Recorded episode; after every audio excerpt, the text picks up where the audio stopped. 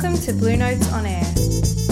Join us as we chat with experts, analysts, and commentators from the Asian region about business, culture, and economics. There are some people who get themselves into a position where they really cannot exercise free choice of the kind that we'd recognise Yes. as being important. They're either uh, they're addicted to something sometimes, or their their financial circumstances are so restricted that the things they really need to be able to do are lost to them. Today, ANZ's Shayne Elliott chats with Executive Director at the Ethics Centre, Simon Longstaff, about banking, freedom, and striking a balance. We hope you enjoy the discussion.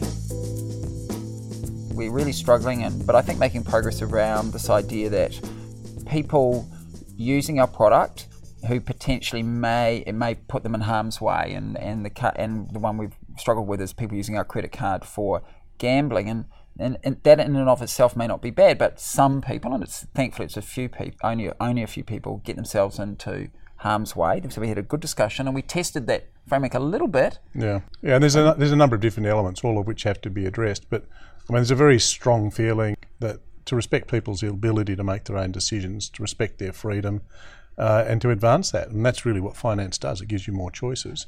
But there are some people who get themselves into a position where they really cannot exercise free choice of the kind that we'd recognise Yes. as being important. They're either uh, they're addicted to something sometimes, or their financial circumstances are so restricted that the things they really need to be able to do are lost to them.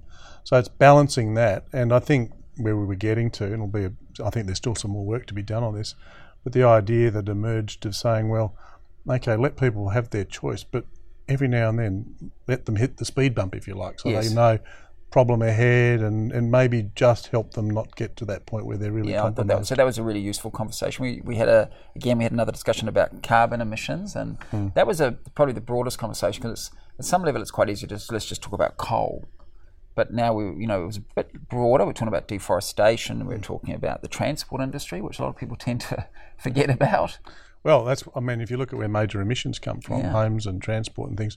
The other thing there that I was really struck by, though, is this notion that th- there is going to be a transition. Yes. Uh, but how does a bank actually help to make that a just and an orderly transition? Because let's face it, in Australia, we've got a pretty bad reputation for having chaotic changes where the burdens fall unacceptably hard on some to, while others get the benefits. So if that can be built into it, that's the kind of broader thinking. So you take sector-wide approach, some general principle, then you start to get some really good outcomes. and hopefully you saw you don't have to say yes but i think uh, one of the things i've noticed uh, and somebody mentioned it in the meeting today you know and i think it's largely to do this work around purpose and the cultural change we're making we're not dragging people kicking and screaming into these discussions who really don't want to move who are kind of dug, digging in on an issue there is there's an engaged discussion and people bringing dilemmas well No, I, I'm, I, and I, I'm freely say that's what there was there. I mean, people were all willing participants in it. It was a really honest conversation too. It wasn't just about well,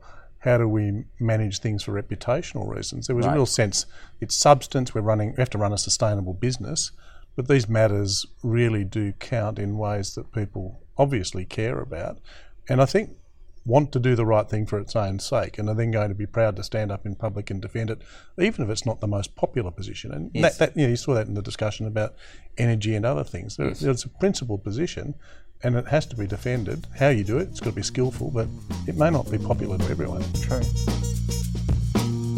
Thank you for listening to Blue Notes on Air. Blue Notes on Air was produced by the Blue Notes editorial team with music by Kevin MacLeod.